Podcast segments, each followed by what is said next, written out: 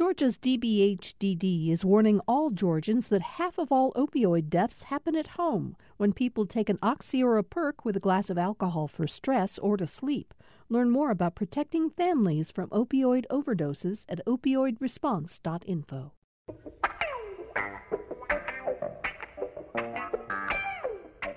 Time for another political rewind. I'm Bill Nigut. Thank you so much for being with us. Great panel of journalists to talk about uh, the news today, starting with Patricia Murphy, my Friday partner on the show. She, of course, is a political reporter and writes the Political Insider column about politics for the Atlanta Journal Constitution.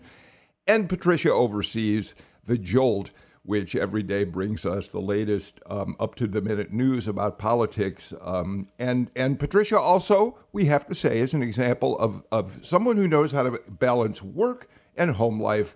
She not only gets the jolt out by like 7:30, 8 o'clock in the morning, but gets her two children off to school as well. I'm sure with your husband's help, Patricia. Absolutely, it takes a village around here, Bill.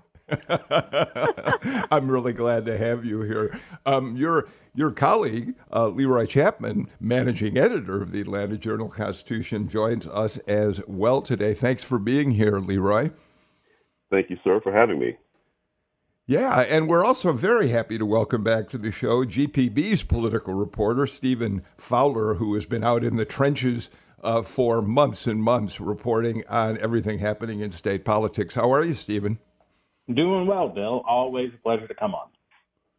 Thanks. Um, okay, look, we have to start, Patricia, by giving a huge, well deserved shout out to former President Jimmy Carter on his 97th birthday. As NPR News just pointed out, the oldest living former president by about three, at least three years, I think.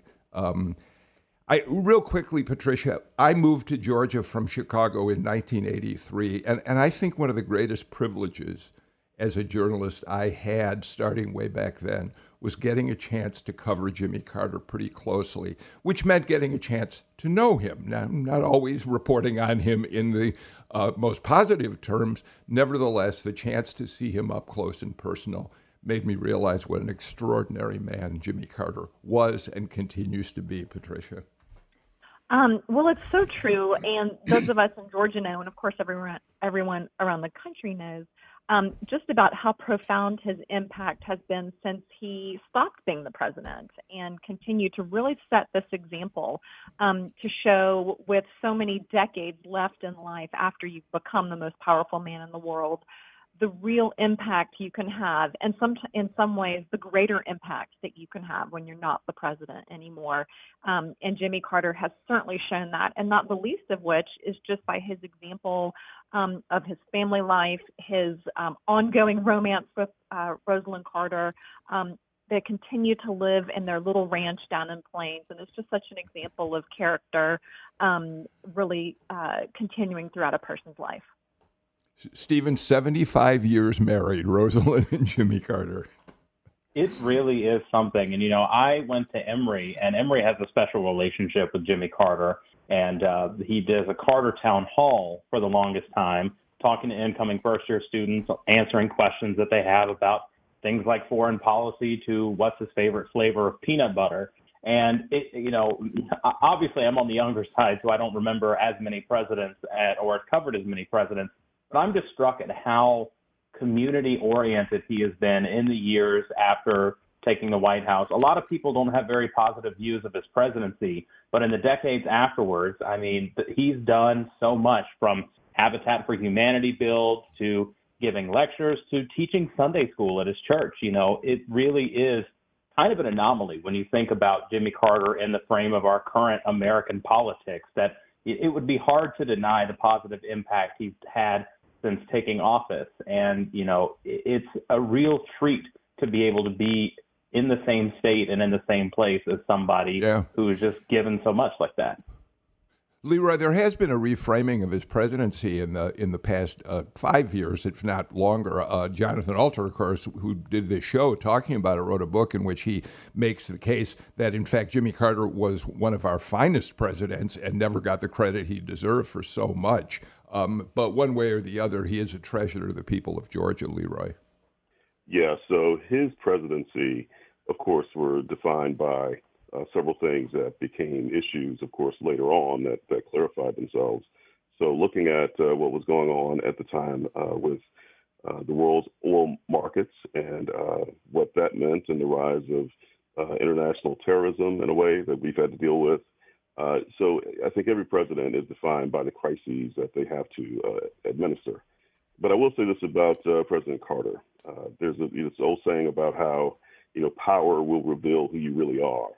And so mm-hmm. when he relinquished power and went home back to Georgia, uh, we found out who Jimmy Carter really is. And he's someone who could, who had a lot of, at his disposal, and he decided to serve people. And he's done so consistently. And he did not enrich himself. He went back to his hometown, and he's lived, you know, a very modest life of uh, servant leadership, which is who he is. So uh, I think that uh, not only is this president being reexamined, but uh, who he is uh, has played out for decades. And I think there's new appreciation for just the decency of the man. Well, we say happy birthday to former President Jimmy Carter, 97 years old. We will spare uh, our listeners the agony of listening to us sing happy birthday to uh, former President Carter. Uh, Patricia, let's talk just for a moment or two about Governor Kemp and Kathleen Toomey, public health director, announcing yesterday that they plan to follow, they already have begun following the CDC guidelines, which uh, suggest booster shots for people over 65 who are in compromised uh, situations with their health, and that the uh, and that health Uh, uh, uh, offices, state health and county health offices around the state are already beginning to administer the vaccine. Um, as the AJC points out this morning at the top of the front page, we remain 42nd in the nation in terms of vaccination rates. We're ninth unfortunately, sadly, in the country in U.S. deaths over the past seven days. And we are 11th in the rankings of U.S. death rates in our pandemic. So the booster shots come none too soon for older compromised individuals. Well, that's exactly right. And it really adds another layer of complication for the state to now um, administer those booster shots and also communicate to people who is eligible and for which shots are they eligible. This is not quite as easy as um, you know one and done or two and done. It, it really matters which booster shot you got, when you got it, how old you are, what are your other complications, are you a front facing worker? So it's really quite a bit more complicated um, than the first go around. And we certainly have shown that Georgians um, some uh, were able to and willing to get vaccinated easily. There is a huge holdout group that is not willing to get vaccinated. And so the booster shots, in some way, are the least of our worries. The people who are really getting sick and dying are those who never have been vaccinated at all. Yeah, I think that's a really important point to make, Leroy. Uh, certainly, the booster shots are, are great protection for people who've already been vaccinated. Um, but uh, the state continues to somehow be reluctant to understand the value of being fully vaccinated. Yeah, hesitancy at this point. Um, this is the. It's really tougher to penetrate, but um, you know we're on the ground talking to people, and uh, we've several times uh, gone to different parts of Georgia where we have found that some of that hesitancy is affected when people see up close and they're connected to uh, to, to, loss, and they're connected to uh, you know the how, how quickly uh, COVID this this Delta variant can spread, and how infectious it is. Because uh, there have been places where you've seen hesitancy, but suddenly you've seen workplaces or schools or where there's been that, and it, it feels like that's been the thing that has at least changed some minds. But even though, I mean, we've seen health the healthcare industry talk about folks who, even at their sickest, were still uh, reluctant and still had a dim view of the vaccine. So uh, it's a difficult, difficult thing to uh, to have to get to break through, and it looks like that we're kind of at this point where uh, there's still a a big, a large share of Georgians who remain uh, hesitant. But um, you know the effort uh, persists, and I think one thing that you can read about today too in the AJC, AJC and elsewhere is the Merck pill that uh, that actually might help with uh, the folks who perhaps might be sickest with COVID. Um, so the vaccine itself, because vaccines are controversial COVID or otherwise, but maybe other treatments such as a pill, such as some other things that are that perhaps on the horizon uh, could also help. But uh, in the meantime, uh, whenever we've got a, mut- a, a, mutation like the Delta variant, uh, we're going to be susceptible so long as we're not vaccinated in sufficient numbers. So we'll be dealing with this for a while. Stephen, um, the governor continues to fight against any kind of mitigation mandates, mask mandates, vaccine mandates. Um, today, though, is an important deadline. Um, uh, the uh, a number of health systems, healthcare systems across the state, hospitals, uh, have set today as a deadline for their workers to be fully vaccinated. Um, the reporting today suggests that in many of those uh, uh, systems, Emory, uh, Piedmont, um, I think um, Winchester. Um, I'm sorry, what's that up in Kennesaw? I'm blocking the name. Wellstar Healthcare. Yeah, Wellstar. Thank you. Um, many of their people are already vaccinated, um, but and private businesses starting to come around. We know some of the big employers are, um, but the governor continues to argue that we shouldn't have mandates. Well, I, and I think when you look at the numbers of places that have required, I think there's been a lot of reporting in in Georgia and elsewhere about the numbers of people that are being fired or the numbers of people that are being let go or quitting because of these mandates. But it's important to consider the denominator of things. And we what we are seeing in places that are requiring mandates is that, you know, 96, 97, 99% of employees are complying with that. And so we are seeing a real push.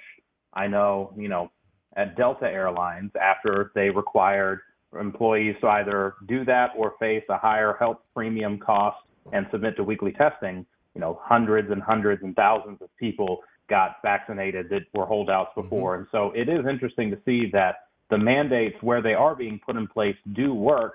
But at the same time, there is a lot of resistance to the mandates, and the governor's in a position where you know, he's already in a difficult position politically based on many, many other factors. And the way he's handled the pandemic so far has definitely been one of them. So I think he's trying not to add fuel to the fire because if you require mandates and people revolt against them, that's an entirely different problem he's going to have to deal with.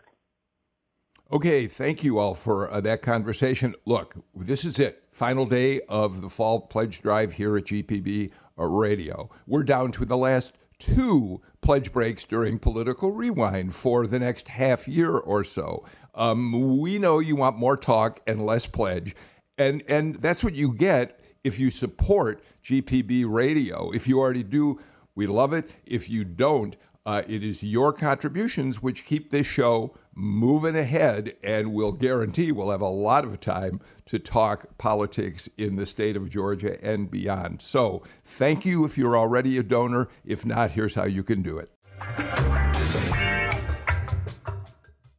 GPB radio political reporter Stephen Fowler, who, by the way, uh, you not only hear on the radio, but whose stories you can read at gpbnews.org managing editor of the Atlanta Journal Const- uh, Constitution, Leroy Chapman, and political reporter and columnist Patricia Murphy, whose columns you read on Fridays and Sundays, uh, Wednesdays and Sundays in the AJC.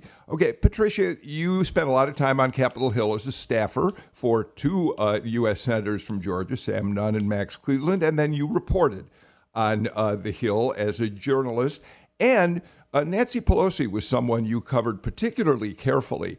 And, and so I want to start with you on this. Um, last night, on the plus side, the House and Senate was able to agree on passing a continuing resolution to keep the government open uh, for at least a number of weeks until they can work out some budget resolutions, which are never easy to do. On the other hand, uh, the, all of the work that Nancy Pelosi hoped she would bring to a vote on the infrastructure bill collapsed overnight. And although there are signs they may be starting to move in a direction for compromise, this really jeopardizes President Biden's agenda and raises questions about how it'll be uh, felt in Georgia as our elections unfold. Yeah, that's exactly right. Uh, with Nancy Pelosi, I've learned it's never over till it's over. And then even when it's over, unless an election has happened, it's just getting started. Um, I covered her when she was uh, helping to pass the Affordable Care Act. and that was declared dead many, many times in the House. And uh, much later than anticipated, it did eventually get through, um, and then uh, had a Christmas Eve vote in the Senate after that. So um, the timeline has slipped. Uh, I just cannot believe that the Democrats would get, especially that smaller infrastructure bill, through the Senate uh, to a majority of the majority in the House approving of it, and just a handful of progressives stopping it, um, not because they disagree with that bill, but because they want more and a larger bill also. It's hard for me to believe that the Democrats can't close that deal. If they cannot, the Democrats have so many deeply embedded problems that go beyond the dynamics of Capitol Hill um, that reflect a Democratic Party that is not cohesive and is uh, neither progressive enough for conservatives nor conservative enough for progressives.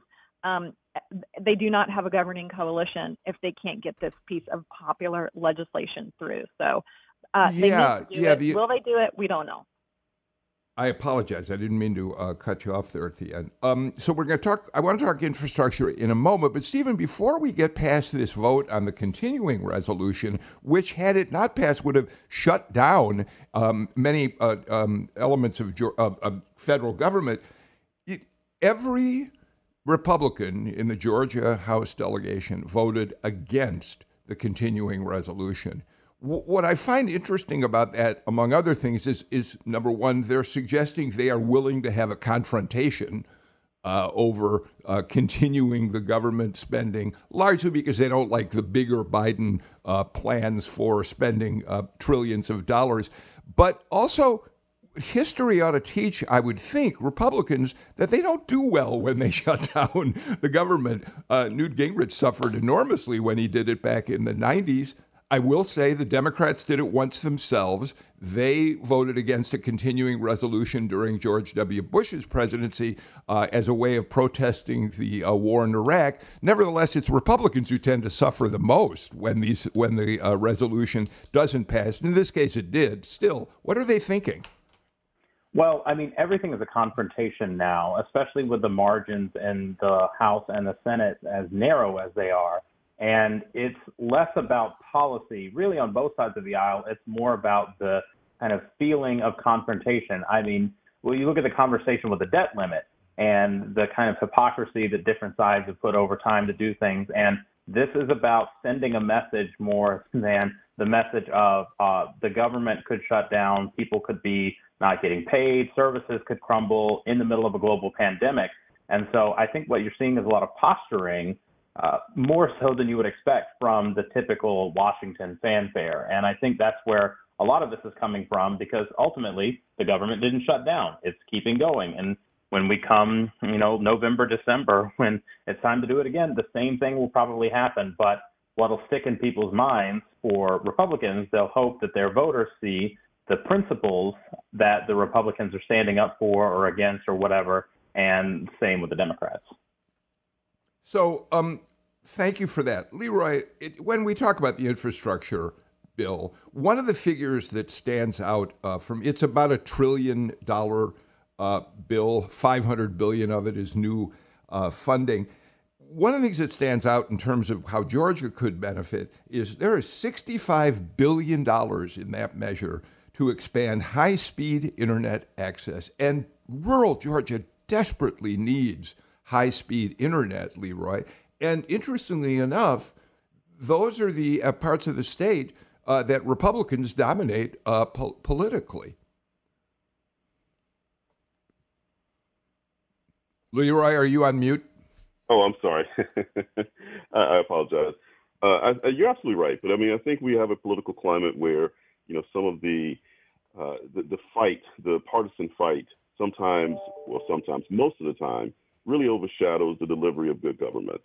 So when you think about the inequity of businesses and education in rural Georgia, who are at a disadvantage when it comes to something like uh, broadband, uh, this is a solution that's that's right there, uh, waiting.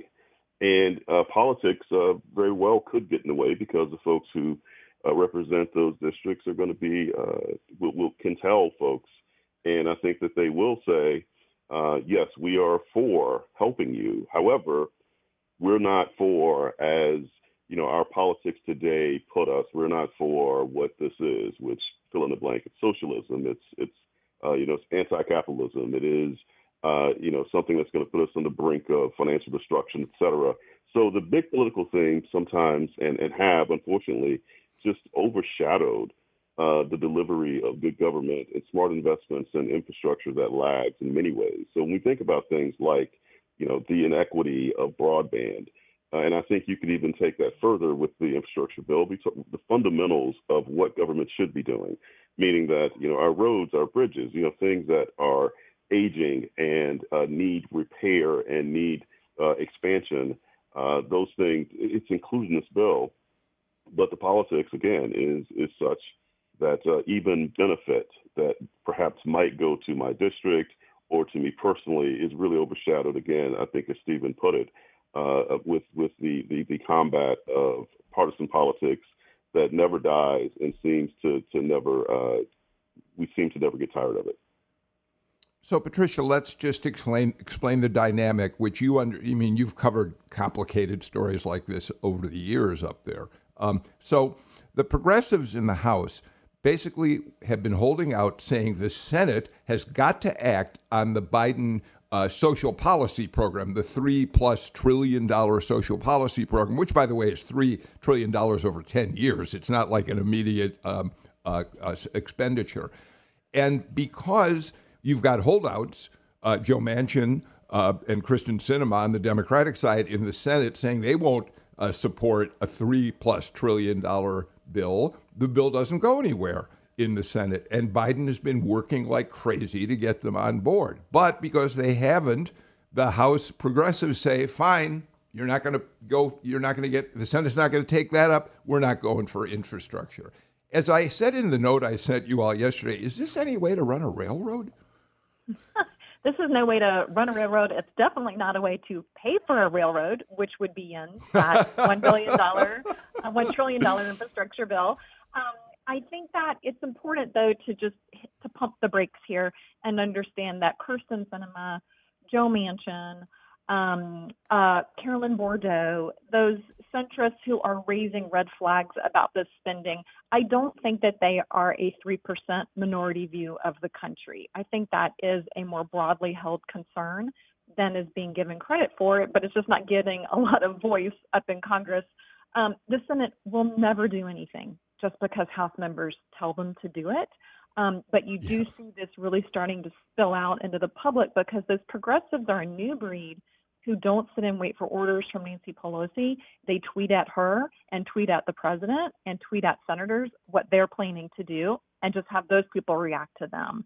Um, it's a very unusual new dynamic that Pelosi has not had to deal with before. And we'll see if those progressives are willing to tank that bill because they didn't get enough of all the other things that they wanted in the process.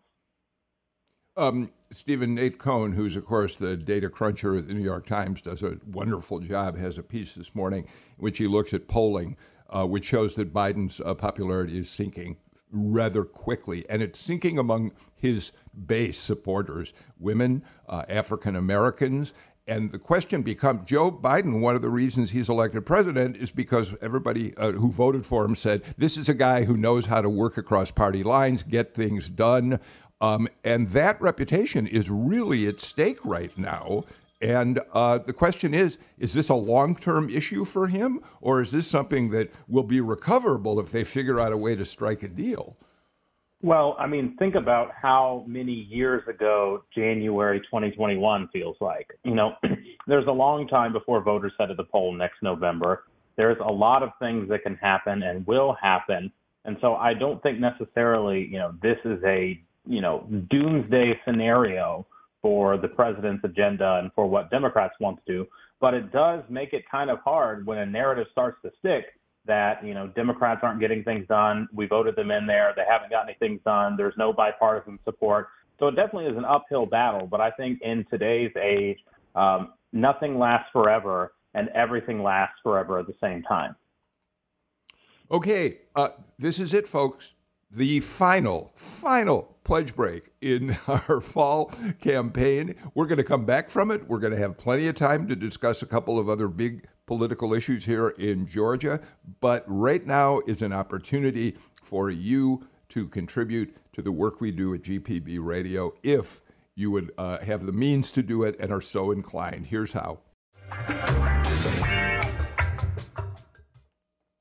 I'm especially happy to have on the show today two of the journalists who covered the Trump rally in Perry uh, last Saturday night. Excuse me. Uh, Patricia Murphy, I, I, really apologize. Um, in your column uh, in Wednesday's paper about this, here is some of what you wrote. You said it's tempting to dismiss the entire evening in Perry as just another day of crazy on the Trump train. There were so many lies, exaggerations, and obfuscations littering the four plus hour show, it became exhausting to wade through. But you then go on to say, uh, we shouldn't take these bad actions to be uh, normal. Um, what Donald Trump is trying to do in Georgia ha- uh, has to be called out for what it is, setting up a slate of state officials to ease his way back into power here and across the country. So uh, we'll talk about that in just a sec.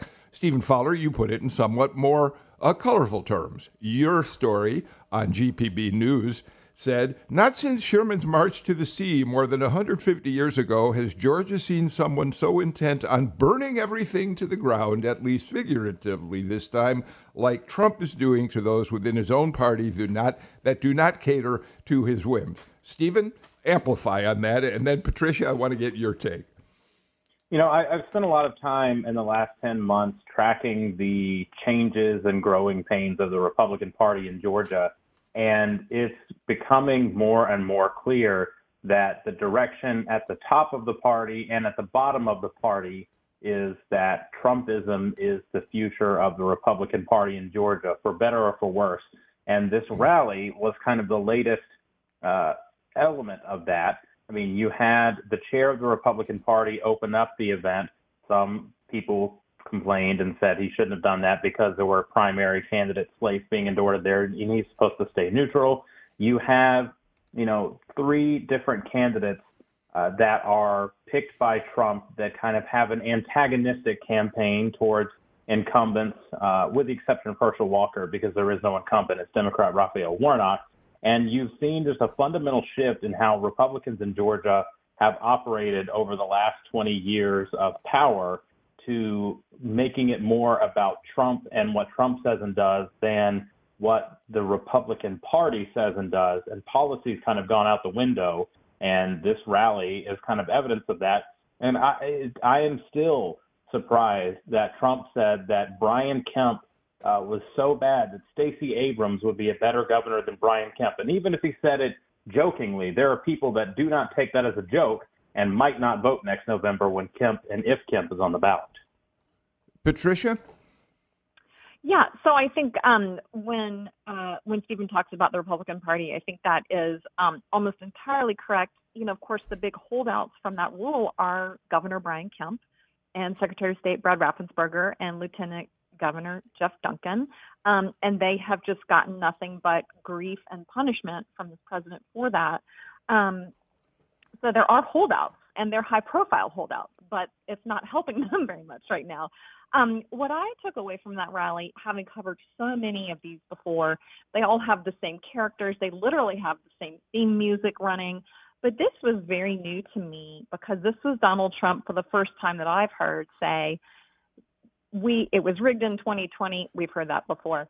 Um, but we will have a more glorious victory in 2024. So he is talking now about as much as the last election, but also the next election. And on stage with him for the first time was his hand-picked slate of candidates um, for uh, Lieutenant Governor, Secretary of State, and Senate, um, but particularly for uh, Burt Jones for Lieutenant Governor and for um, Jody Hice for te- Secretary of State, they really came to Donald Trump's attention because they did not buy into the idea that uh, that Joe Biden had won the election. Because Joe Biden did win the election, but they really came to his attention um, because they were undermining the election results and calling for hearings to um, to investigate, and I'll put that in quotes because there were so many investigations.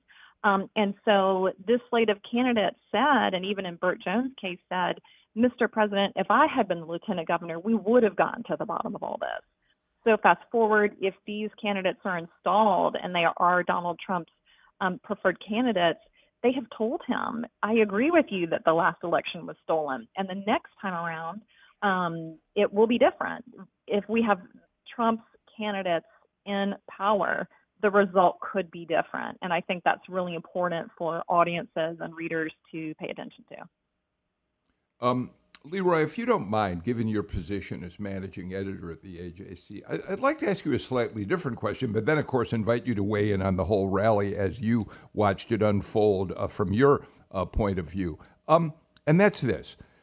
You know, it it's interesting to watch how journalism through the Trump years has um, had to sh- make a shift. When Trump first uh, was campaigning and took office, we were reluctant, uh, most of us, to call him a liar on uh, any number of issues. Uh, we felt there needed to be a certain amount of balance. And well, the Trump people say this as opposed to what Democrats say about that.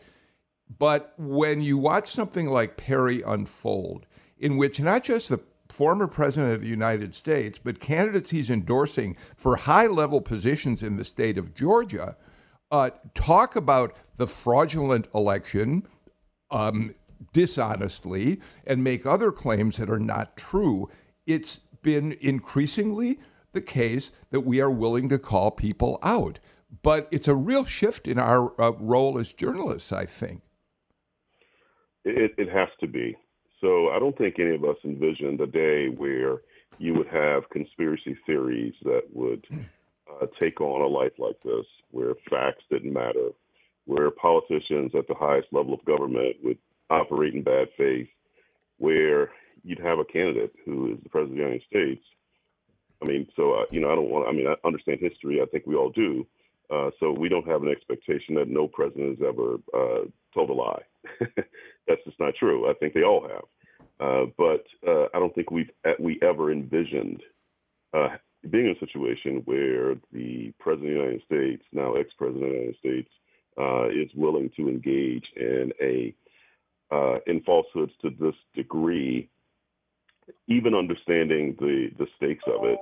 And at this point now, laying the groundwork for another run at, at, at president, where I think is Patricia's right, where people who could be in positions of influence uh, in another close race could undermine the will of people and uh, direct, uh, I think, the, the results toward uh, that candidate uh, no matter what. So what we're talking about here are is the death of a lot of truth and also undermining our system in a way where we could actually be in a crisis where the Georgians could vote and we would have contested results and we would have a candidate who again uh, would uh, look to, to, to find favor uh, in, in, in elected office uh, and in our system uh, where, where he shouldn't. And so uh, those things are troubling. I think one of the things that we have to do as, as, journalists is to have people understand the process. So voting in elections used to be something that was boring and kind of arcane and things that people would pay a lot of attention to. And now it's not. I mean, we have to explain this to people because they're overwhelmed with uh, misinformation, and that's a, a big, big problem.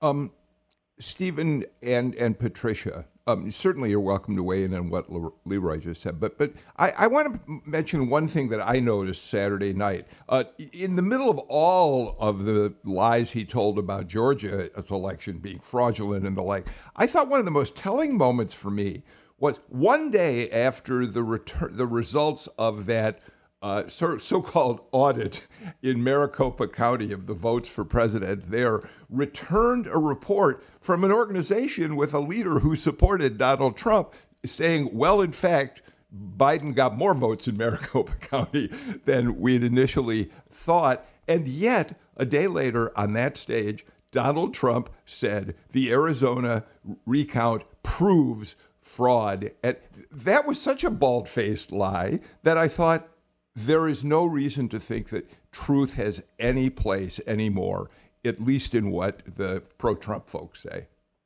Well, you know, uh, it there has been created this entire alternate reality, an alternate universe with an alternate set of rules about how voting is supposed to work or does work and how votes are supposed to be counted. And that's exactly what happened in Arizona and what we've seen here in Georgia is that the truth of how elections actually work, the boring and arcane part of elections is gone and everything is a conspiracy. Everything is evidence that things have uh, malevolently gone wrong. Somebody, you know, throwing away a piece of paper is destroying a ballot. Somebody getting a piece of election mail saying, "Have you moved out of state?" is accused to be a ballot. And people don't know how elections work, and they seek out this overwhelming, overflowing fountain of information that's confirming their worst fears and that's the state that we're in now, where people don't want to hear the real truth about how elections work, about the boring, multi layered processes that make sure that fraud doesn't get through and that very rarely fraud happens. And instead, we've got this ready made diet of uh, the worst case scenarios that just doesn't doesn't just doesn't reflect the reality of how elections work. Yeah, I think it is. Um, it's hard. It's been hard to cover Donald Trump for a variety of reasons. Um, but uh, most especially because he has cast the press as his enemy, and then the inference is that, and therefore they think that I am their enemy, and they're out to get me, and they're out to destroy me, and they're biased. Um, I think it's so crucial for reporters to um, to to call out things that are not true. The Arizona audit did not confirm. In fact, he said that it confirmed that he won by a margin you wouldn't believe. Um, that is just not true readers and audiences need to know that. Um, what I do as an opinion columnist, I do have an opinion. It's not a partisan opinion, but it does um, come into play when something like this is happening.